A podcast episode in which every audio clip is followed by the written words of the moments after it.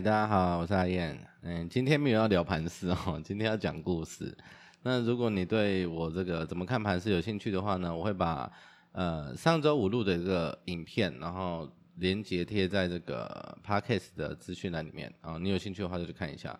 然后呃，今天想要讲这个故事呢，其实是我一个客户的故事。那之前其实有在 Facebook 的粉专上面有写过他的故事啊，写过一部分。那今天其实是要讲续集，然后为了怕有人没听过，我还是稍微前情提要一下。我这个客户呢，我们先叫他阿七好了，零零七的那个阿七。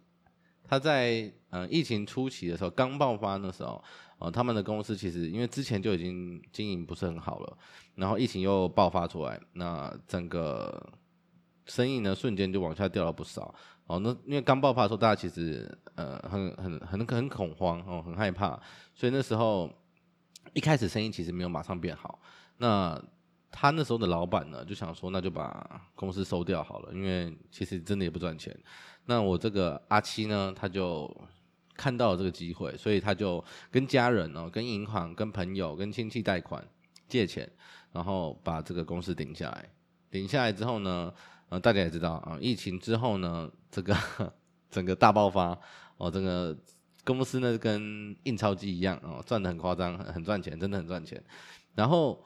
他也在那个时候结婚，嗯，生小孩。那他的另一半呢，其实是二婚，然后有带一个小朋友、哦，已经国小了。然后他们又生了两个小朋友，所以总共有三个小朋友。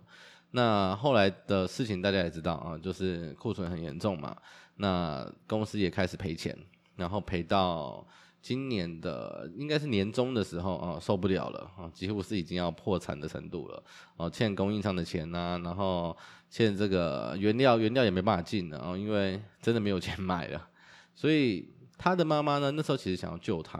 所以他妈妈就把房子卖掉啊，卖了几间房子，然后来补这个坑这样。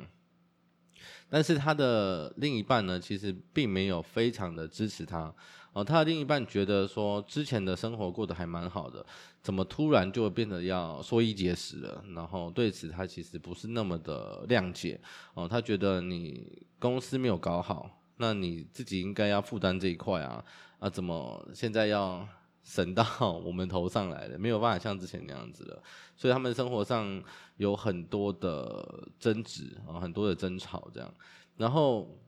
嗯，我上礼拜其实去找他聊天。一方面是关心我这个好朋友、哦、算是朋友了啦，关心我这个朋友，然后另一方面呢是旁敲侧击看有没有机会可以把把货款拿回来。没有啦，我主要是关心这个朋友啦，那个钱拿不回来就就算了啦，然后你至少这个其实心里已经有底了啦，然后应该是呃今年是不可能的啊，明年看有没有机会这样，如果他还要继续做的话，那 maybe 可能有机会。对，然后他有跟我讲一件事情哦，我听到我觉得蛮蛮蛮夸张的，就是有一天晚上哦，他的另一半的跟前任的那个小朋友啊、哦，说想要吃这个烤肉，然后因为他们现在经济不好嘛，他就跟这个小朋友讲讲说，嗯，我们现在这个生意不太好，哦，没有办法像之前那样子，想吃什么，哦，想买什么，想去哪里玩，然后都可以这样。没有办法，所以他就跑去超市，然后买了肉，想说回来自己烤给他，煎给他吃这样子。然后弄好之后呢，这个小朋友吃了一口，然后就把它吐掉了，就说这不是烤肉。然后阿七呢，理智线就断了，就开始就迎来了一连串哦非常这个激烈的争执。然后他就想说，他不想留待在家里了，他想要出去就是透透气这样。就拿了车钥匙就要出门，结果他的另一半呢挡在门口，然后左手抱着还没有满岁的小朋友，就最小的那个，然后右手呢拿着菜刀，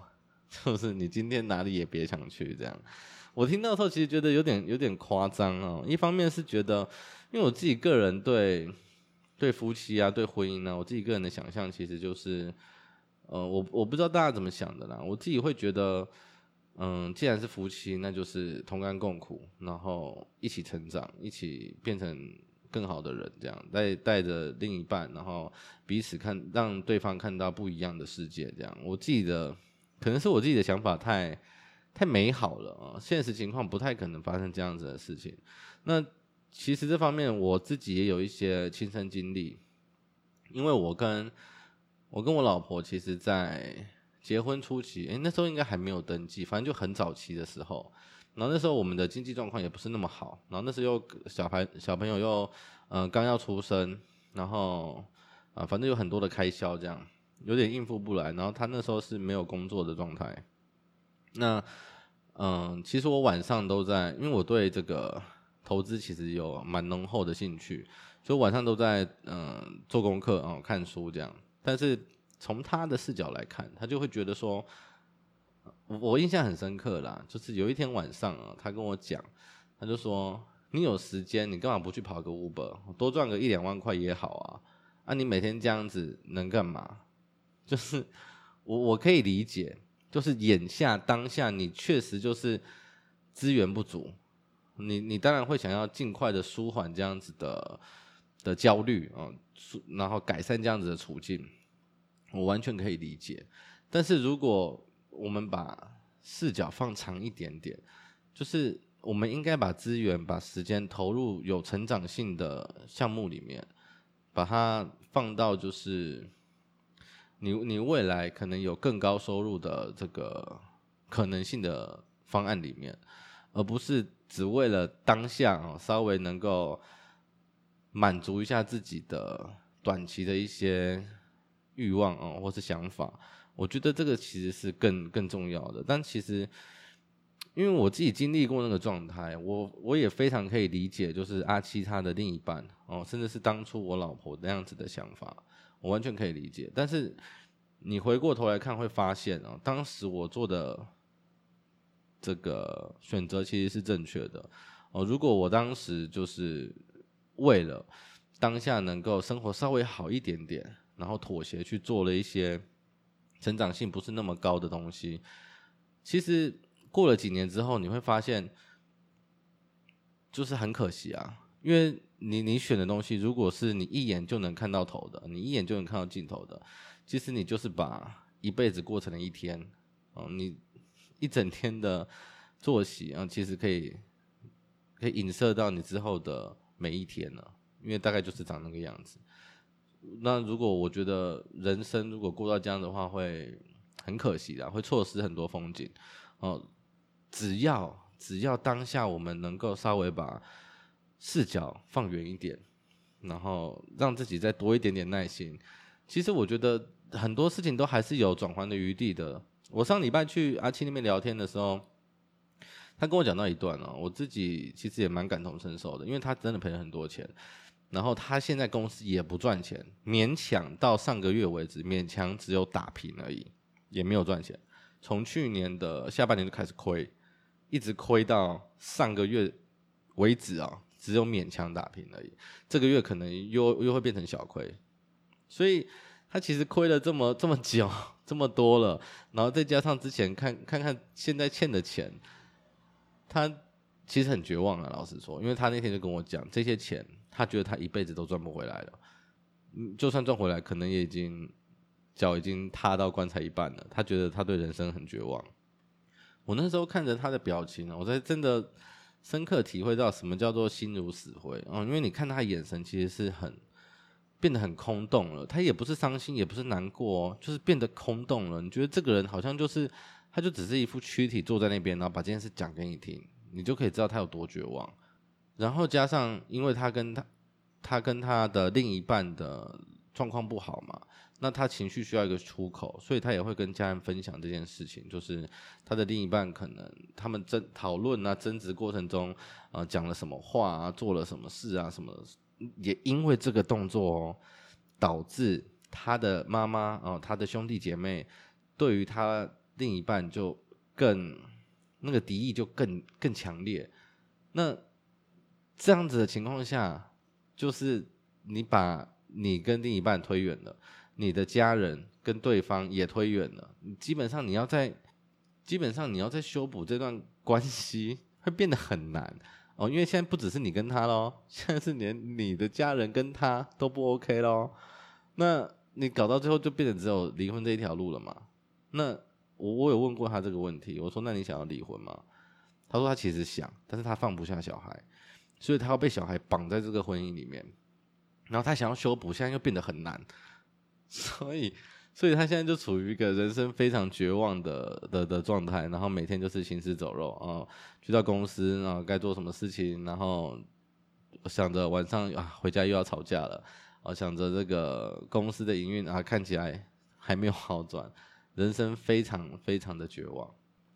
但我觉得这种东西就是你你越是陷入那个状况哦，你其实你就越容易做一些呃不合理的选择。嗯，我觉得这个体现在投资或者交易上很明显的一个点是什么？就是比如说你有一笔投资或一笔交易赔钱啊，假设赔个一百万好了，那你就会想我要怎么样可以快一点把一百万赚回来。但是 我, 我相信啊，如果你有过类似经验的话，你都会发现，你事后回头看都会发现一件事情，就是你越急着把钱赚回来，你就赔越多钱，然后因为这件事情会变得很复杂。哦，因为你可能啊，比如说你原本是做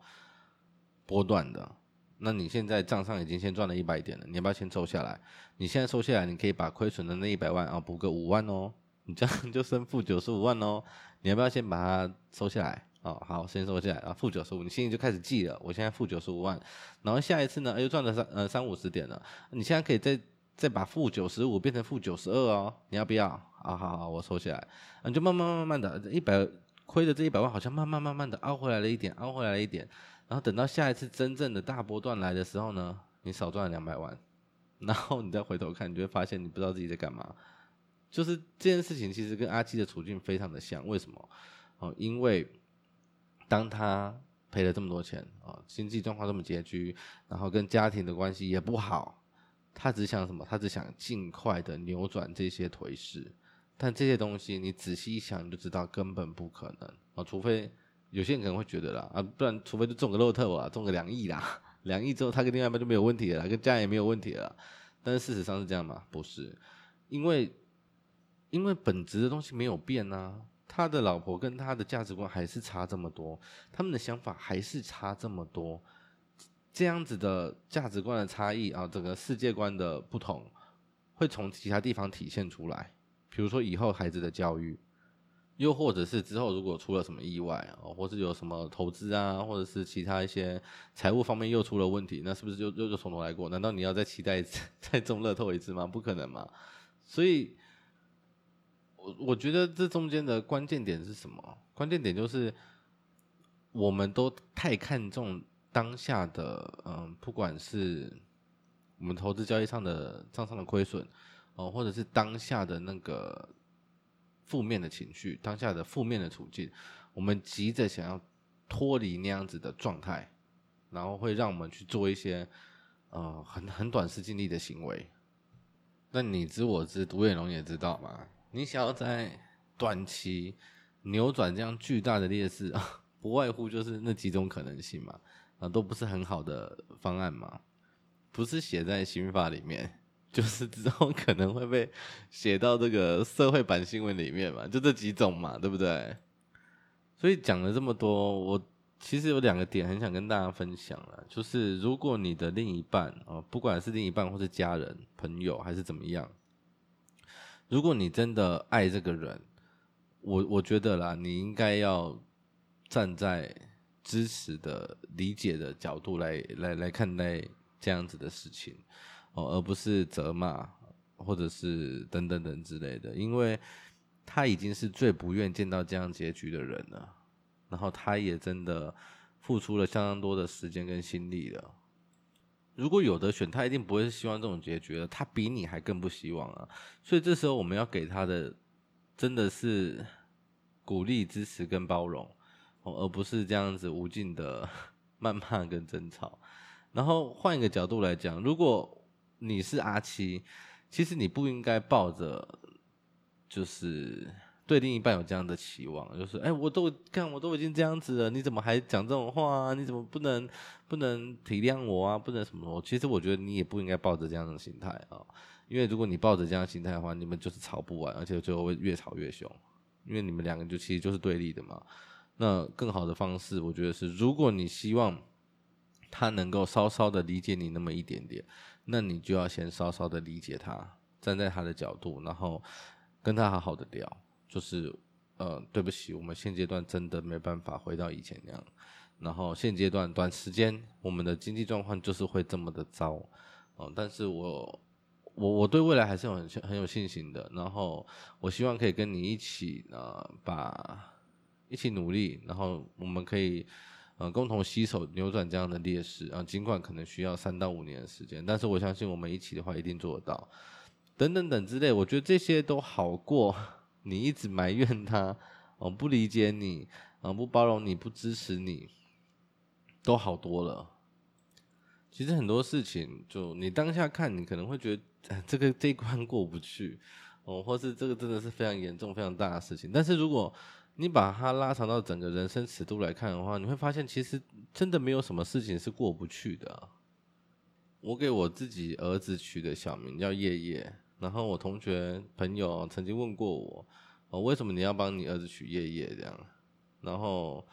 我跟他们说，因为夜夜听起来很开心啊，我希望他这辈子都过得开开心心的。哦，当然不是这样嘛，就是人生不可能是开开心心的啊，人生就是有酸甜苦辣啊。如果没有酸苦，其实甜也真的不是甜啊。如果你每天都是甜的话，那甜其实就不是甜啊，对不对？甜之所以是甜，是因为有酸跟苦，你经历过了酸跟苦，你才知道甜是甜嘛。啊，你为什么会觉得开心？你为什么会就是希望开心？因为你也经历过了流泪的时候嘛，伤心难过的时候嘛，所以你才会才会知道开心它是开心嘛。那重点是什么？重点是重点是这些都是人生的一部分啊。我们要如何能够在每一个受挫的当下啊，拍拍自己的膝盖啊，再站起来，比个耶啊，继续勇敢的在人生这条路上走下去，我觉得是，呃，比起很多东西，其实是更重要的事情啊。所以我在他还在肚子里面的时候，我就帮他取“夜夜”这个小名，就是希望他不管人生路上走的顺利还是不顺利啊，呃，我都希望他可以抱持着一种比较积极的、乐观一点的心态来看待每一次的挑战。嗯，好了，今天大概就这样子，呵呵，也不知道为什么突然聊这么多哦，只是因为呃最近看到客户这样子，然后又想到之前也有自己也有过类似的时期，那如果